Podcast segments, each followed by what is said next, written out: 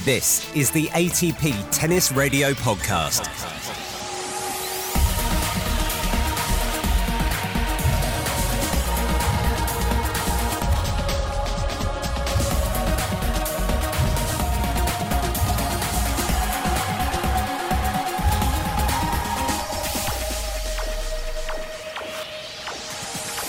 Hello and welcome to the latest podcast. Delighted you could join us. I'm Seb Lozier, and this week we're with one of the game's great characters. Swede Freddie Rosengren has coached some of the game's greats, including his countryman Magnus Norman, Jonas Bjorkman, and Robin Soderling. But he's recently turned his attentions to 23 year old Russian Karen Khachanov, who breached the world's top 10 for the first time in 2019.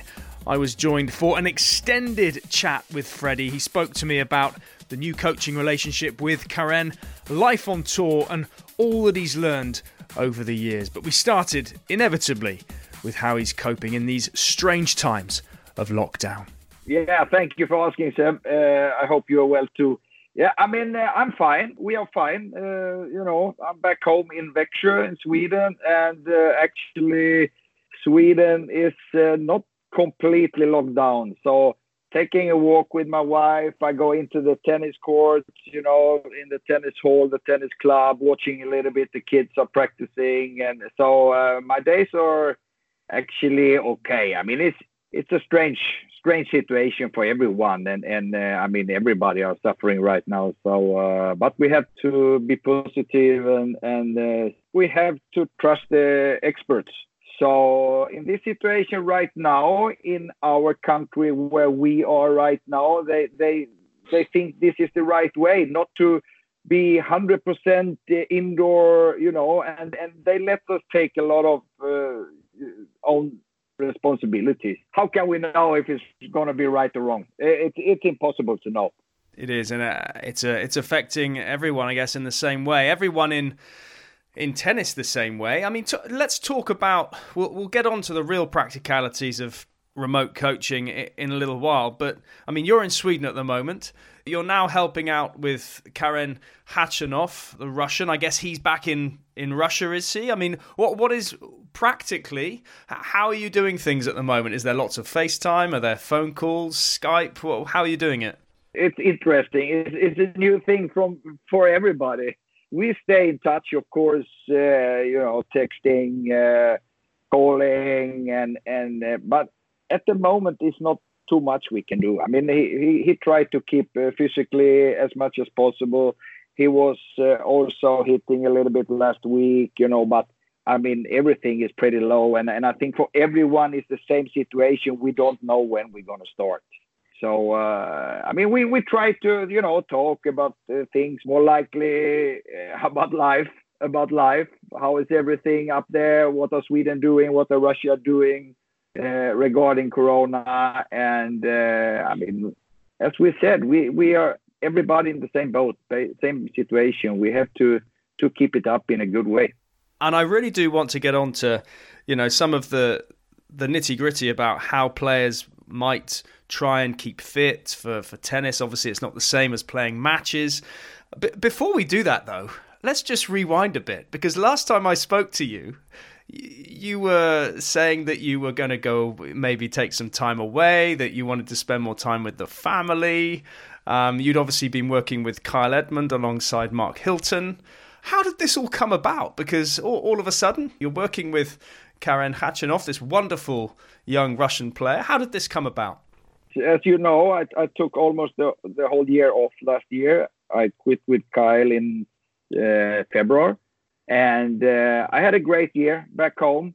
Was commentating a lot. I did all the the Masters Thousand tournaments from Stockholm, and you know that means you're having more more weekends free with the family. You own your, your the schedule. You know, for the first time uh, almost in life, you you have a lot of uh, weekends free and, and you can you can uh, see friends and, and this.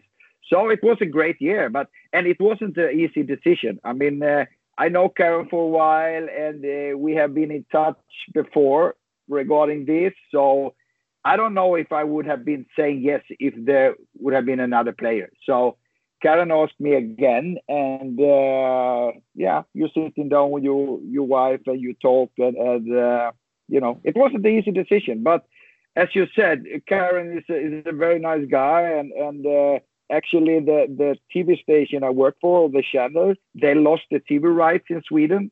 Uh, so what I'm gonna do 2020? That was the question, you know. So and then this came up very quick in the end of October, I guess. And uh, yeah, so uh, we were sitting down, and then I said yes. I mean, Karen is such a nice guy, and and uh, you can have worse job than being a tennis coach on on the tour. So uh, uh, I've been back a little bit, uh, and it's a lot of fun. Vedran Martic, Karen's previous coach, noticeably worked on the serve in 2018 had some great results. Karen went top 10. He was a Masters 1000 winner all of a sudden. Where do you think you can help him? Where do you think you can make those percentage gains? Is it in the consistency of his game? Is it in the mental approach, which I know you're huge, uh, you're you're big on? Um, how are you going to improve him? When you get a new play in your hand, you you have a white paper, right, with nothing. You know, of course, I knew him, so I have been watching him a lot. But then when you start working with him, you you have to do a diagnostic. That's the number one thing in different departments.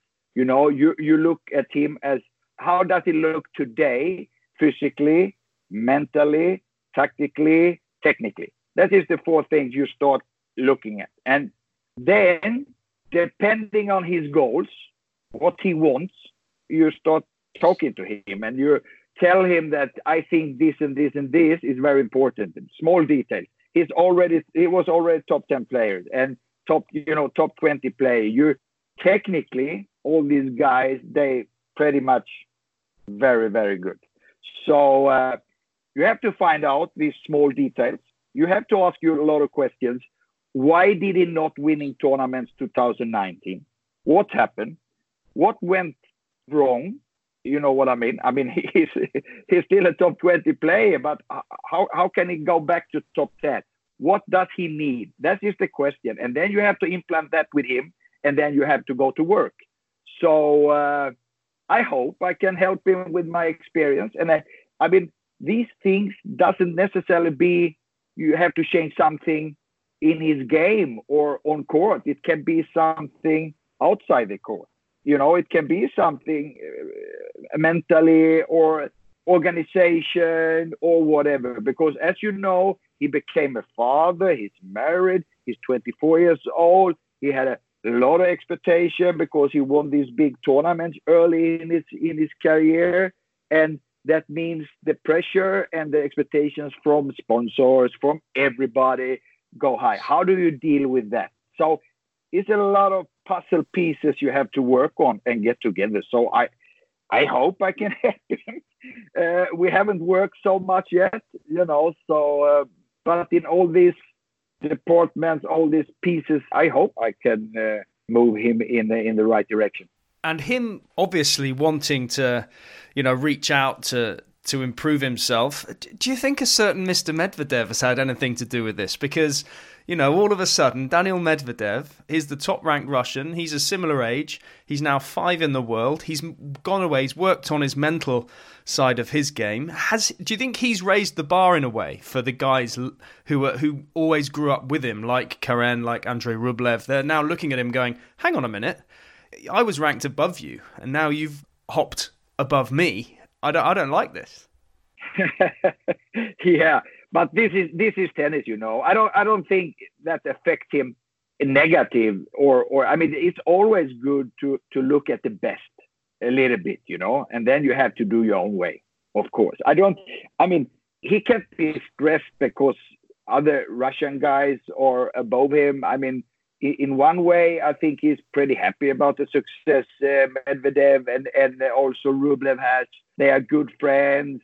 Uh, it's good for each other. They're practicing travel together, eating dinner together. You know, so I can't see any negative that that will make him or or in a positive way that that that will make him work harder because some other Russian or uh, before him in the rank. I mean, this is what you want with your tennis. That is the number one thing you have to to think about.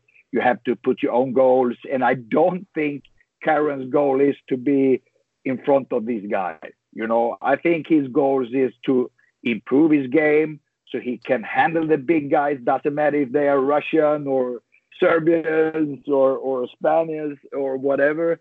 I think that is the number one thing to improve his game so he can beat the best guys, so he can win big tournaments. That is what I think you have to focus on, not because the guys in front of him, they're just names. Of course, you can pick some good things from everyone uh, if you if you if you look at the best what they are doing, but not too much. You have to find out your way. And in Karen's case, I mean, the upside is just his physicality. He reminds you, you know, of of a Safin or someone like that. You know, he's he's so big, he's strong, he hits the cover off the ball. You know, we've seen him do that to Djokovic in in Paris. Um, he was playing lights out tennis. Do you think he is willing, from what you've seen so far? We, we all know about your famous work ethic. Um, do you think he's going to want to knuckle down and and really put in the hard yards? Definitely. As I said, you have to find the balance with your life also. Life on court, on, on tour, life uh, off, off tour. Get the balance where you where you have a good feeling, where you have a good.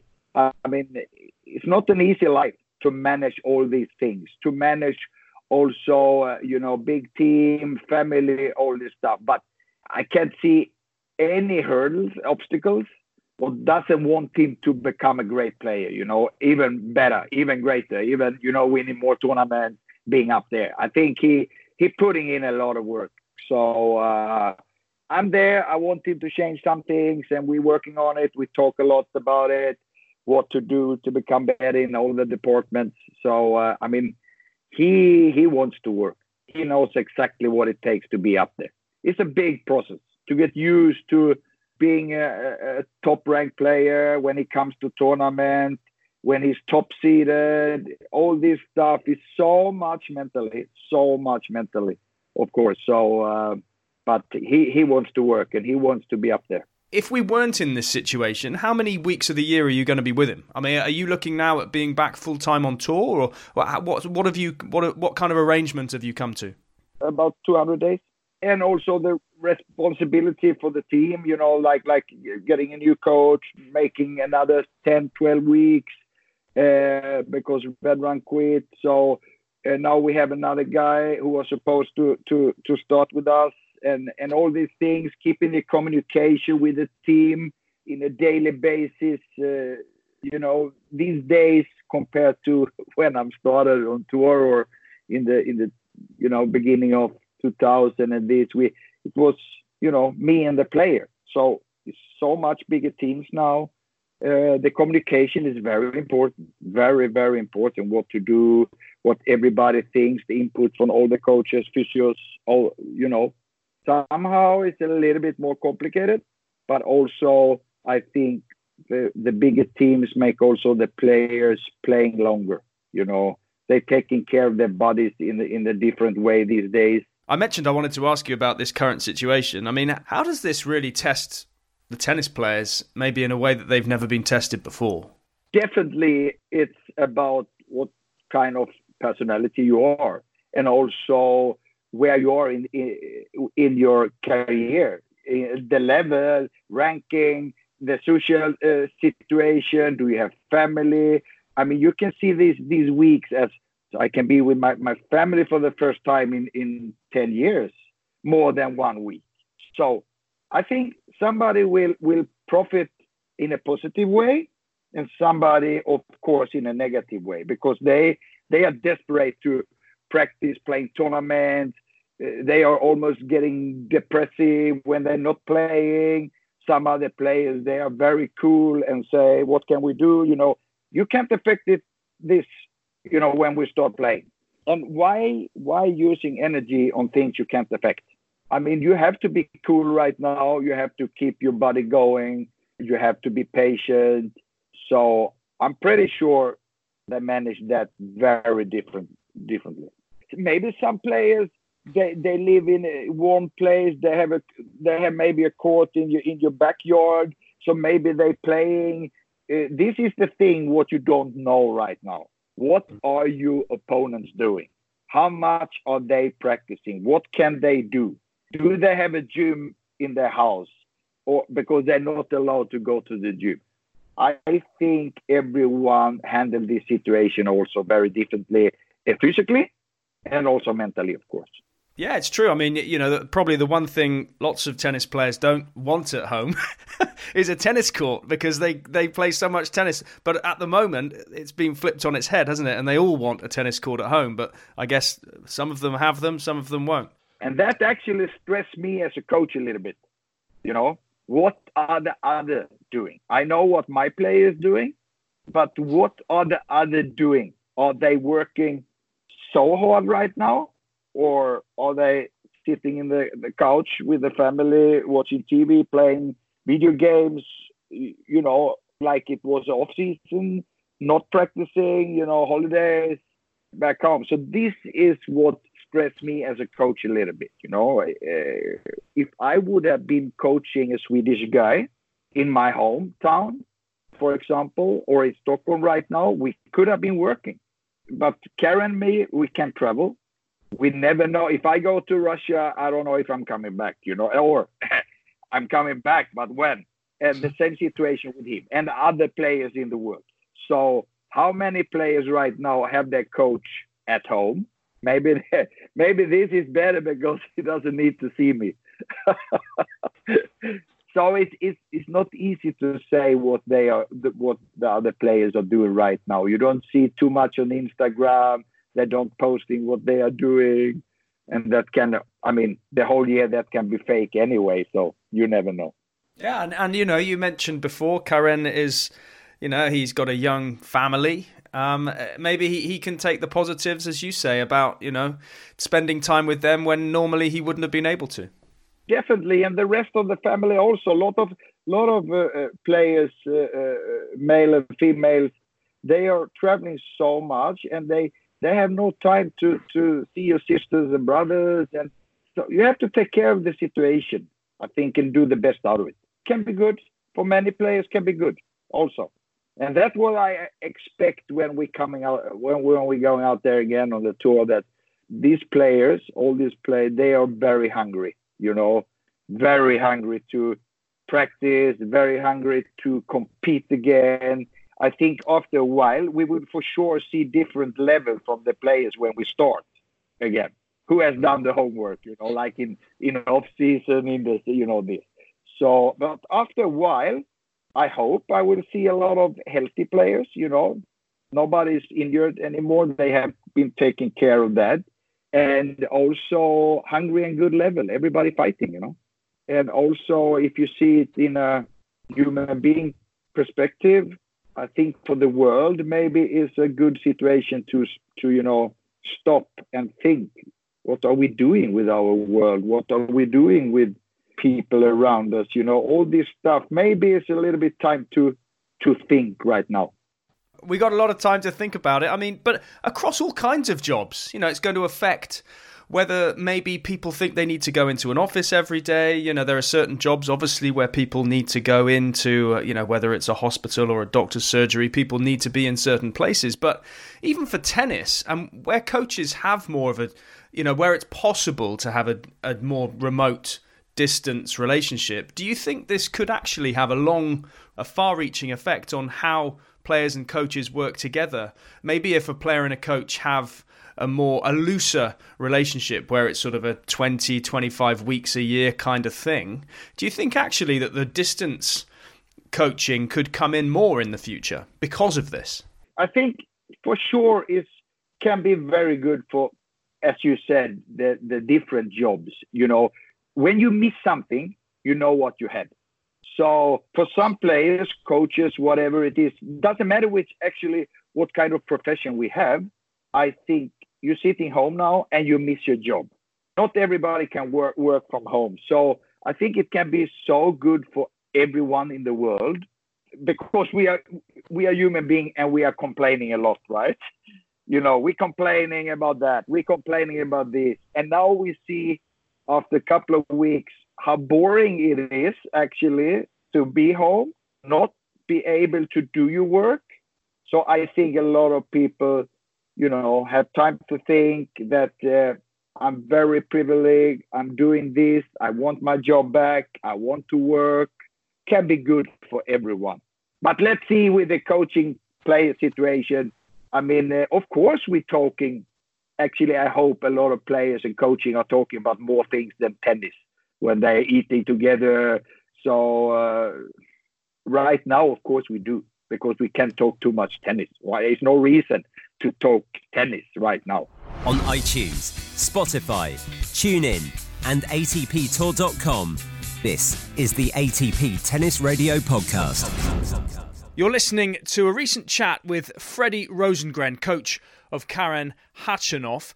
We'll be back with Freddie shortly, but just to say that if you haven't done already, it's well worth exhausting our recent back catalogue because over these past few weeks, We've spoken at length with, well, a number of people in and around the game, from ATP chairman uh, Andrea Gaudenzi and Feliciano Lopez, who, uh, whose virtual tennis tournament in Madrid proved a massive hit, plus Jamie Delgado, coach of Andy Murray, Mike Bryan and Sam Querrey, two American players, and another legendary coach of both Pete Sampras and Roger Federer, Paul Annacone. Head to iTunes, Apple Podcasts, Spotify, TuneIn, all your favourite podcast provider to find all of those and much more. And while you're there, subscribe to the podcast too so you never miss one again.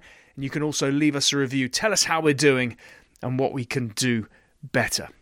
Back now, though, to Freddie Rosengren, and now that he's working with Karen Khachanov, I asked him if the Russian reminds him of any of those players he's coached before, from Jonas Bjorkman, Magnus Norman, and Mario Ancic, to Robin Soderling, and most recently Kyle Edmund.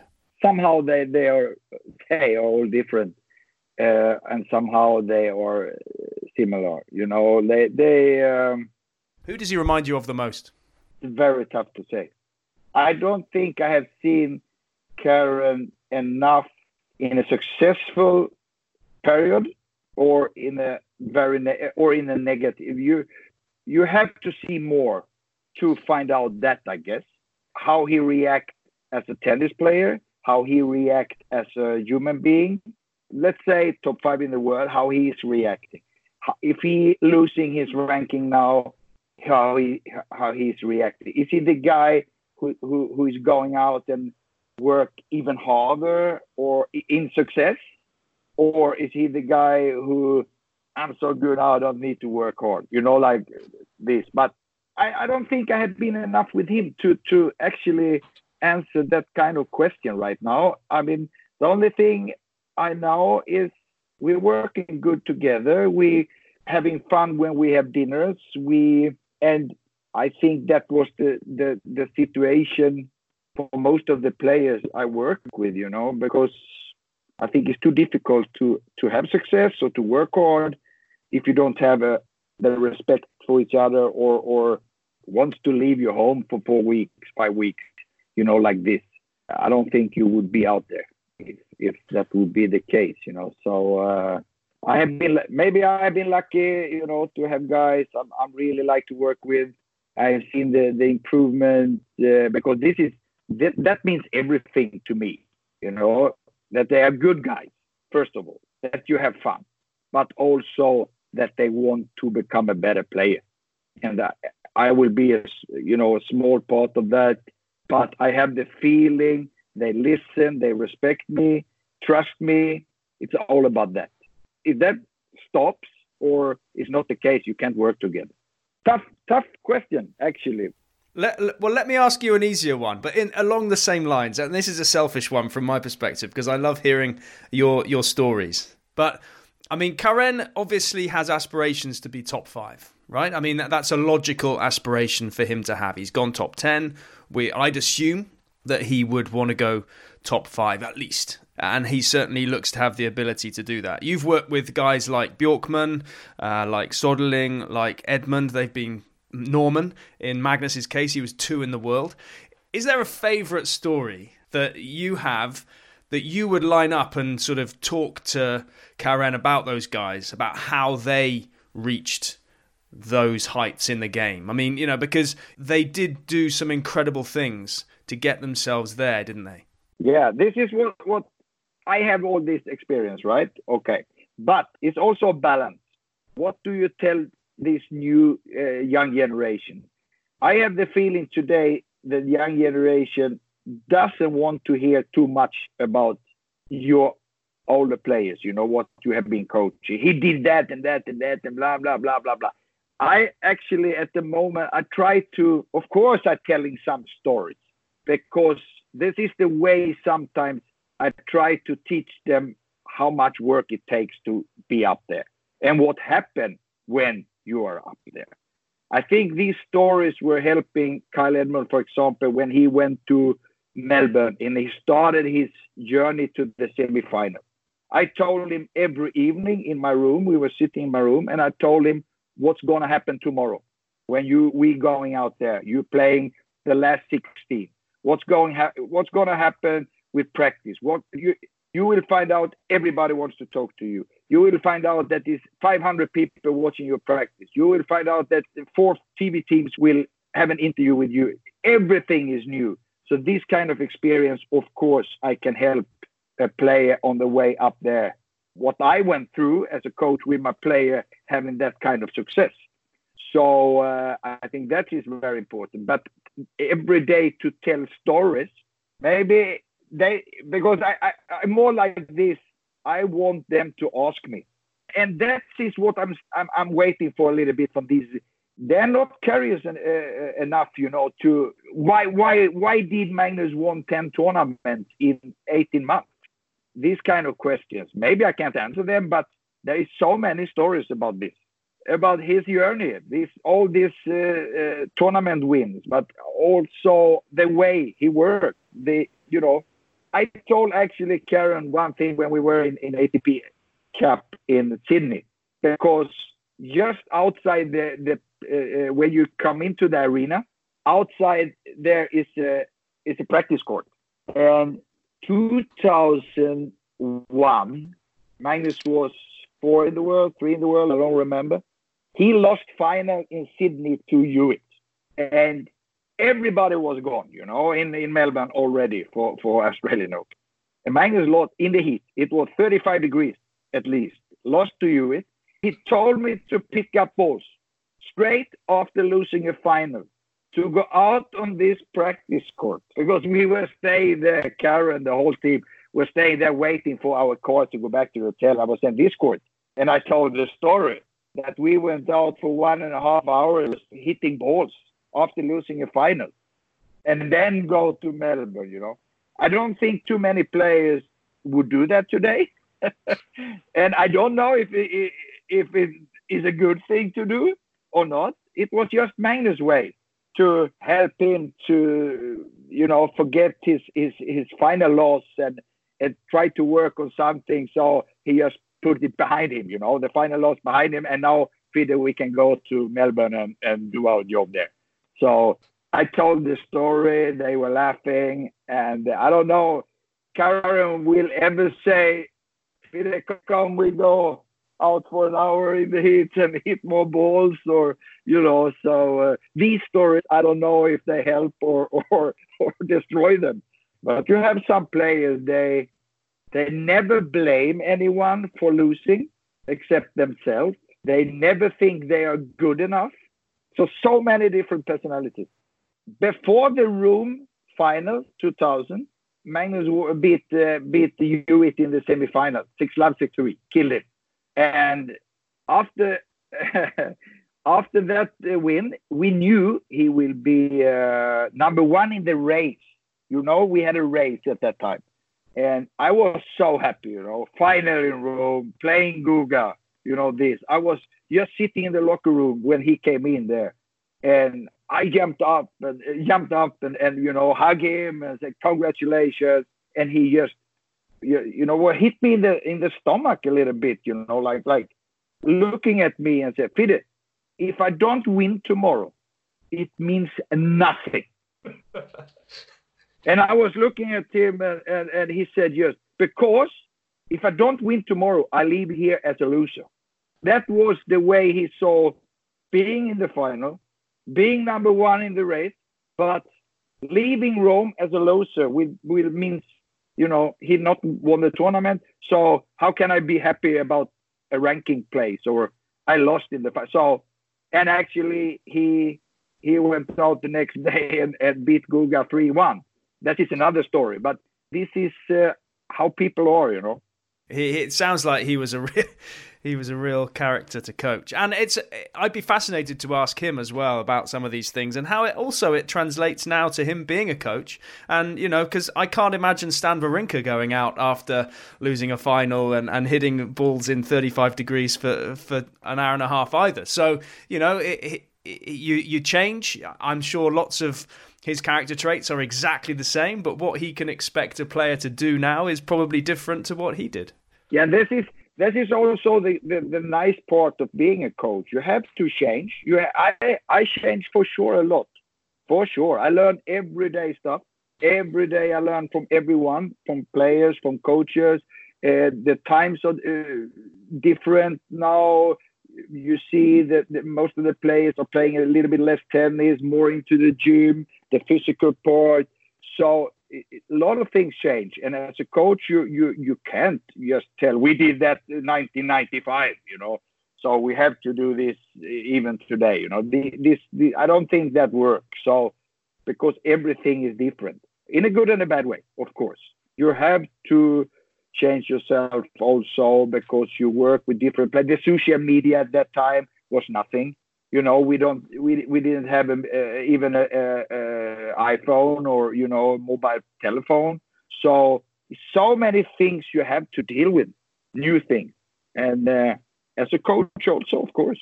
What's your biggest success? My biggest success my biggest success is that during the years i gave everything for all my players. I tried to always see myself in the mirror and that i, I did everything for him stand up for him, and they are good guys. You know, I keep the relationship after we quit all the players. They're all good guys. You know, I'm very proud that I'm, I'm have been a little bit small part of their career. You know, make them always move. I have to say, always move in the right direction. They they become a better ranking than when we started, and then it's nice to know you know, I help them to earn winning tournaments, earn money. But I think the number one thing is that everybody actually are good, good people. And also, most of my players are involved in tennis after. I was very proud one year in women. Proud, but it was a good, maybe that is a wrong word because that is their life, what they are doing after. But that, that was a good feeling when uh, you know, Mario was working with Nole in Wimbledon. Jonas was there working. Magnus Norman was there working. I was still there working, you know, and I, I knew uh, uh, uh, Pim Pim Johansson is working with tennis. Söderling is, is now now Davis Cup captain in Sweden. Uh, you know, they are all still in, involved in tennis. So that means, and I think, I hope, I teach them a little bit what they or need, need for their coaching career. I hope so. But we that uh, we when we see each other, that we are very happy to see each other. I think that is the best. To get a hug from Kyle, to get a hug from Jonas, uh, Robin, you know these things. You you you have a good relationship with the players. I think that is what I'm most proud of. And of course, I was proud. I was proud, always proud when they win tournaments. I was very proud when, when Kyle Edmund won in Antwerp or or Söderling won in Båstad or or you know I've been winning with six players and and that is I think six players and that is fantastic. On the flip side, is there a, a, a one regret that you have in tennis? Many, but that is what what is also about coaching. You because you learn so much always, and you you analyze after every match we are losing? Could we have done something better? Could, should we have been practicing more or less? Should we have done this or that? So, of course, we took, I took bad decisions for sure, a lot of things. Some tactical coaching uh, against players, uh, or also Magnus and me after his, his injury, we went straight back to the big tour. We should have been playing smaller tournaments, building his confidence again. There are so of course, during the, the, the, the my coaching career, uh, but you also learn. You know, you, you use that experience for the next guy. So, but one thing again, what what maybe I'm most proud of is that I have been never afraid of losing my job. I have always been telling my players what I think is good for them, even if it hurts a lot to tell them and to receive the message. Because it's never nice to tell a player, and it's also not nice for the player to receive what is not good, you know, when you tell them the truth. And, and I think I'm still doing it, and I think I have always done it. And we are in, in, a, in, a, in a very strange situation because you're coaching the guy who pays you.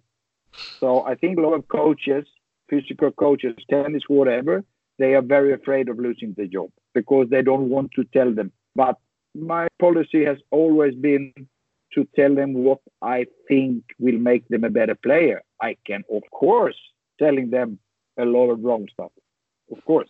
But I have been telling them what I believe in. Thanks once again to the wonderful Freddie Rosengren, coach of Karen Khachanov. Great to have Freddie back on tour. I'm Seb Lozier. Our next podcast release is on Wednesday. That's another podcast special, this time with Pakistani tennis player Aisam Ul Haq Qureshi, who's been right on the front line in the battle against coronavirus, delivering food and aid to the disadvantaged families of Lahore. Totally inspiring, definitely well worth a listen. And we'll then be back again next Sunday with more exclusive content. For now, though, stay safe. Join us next time. If you like this podcast, please search the iTunes store for ATP Tennis Radio to leave a review.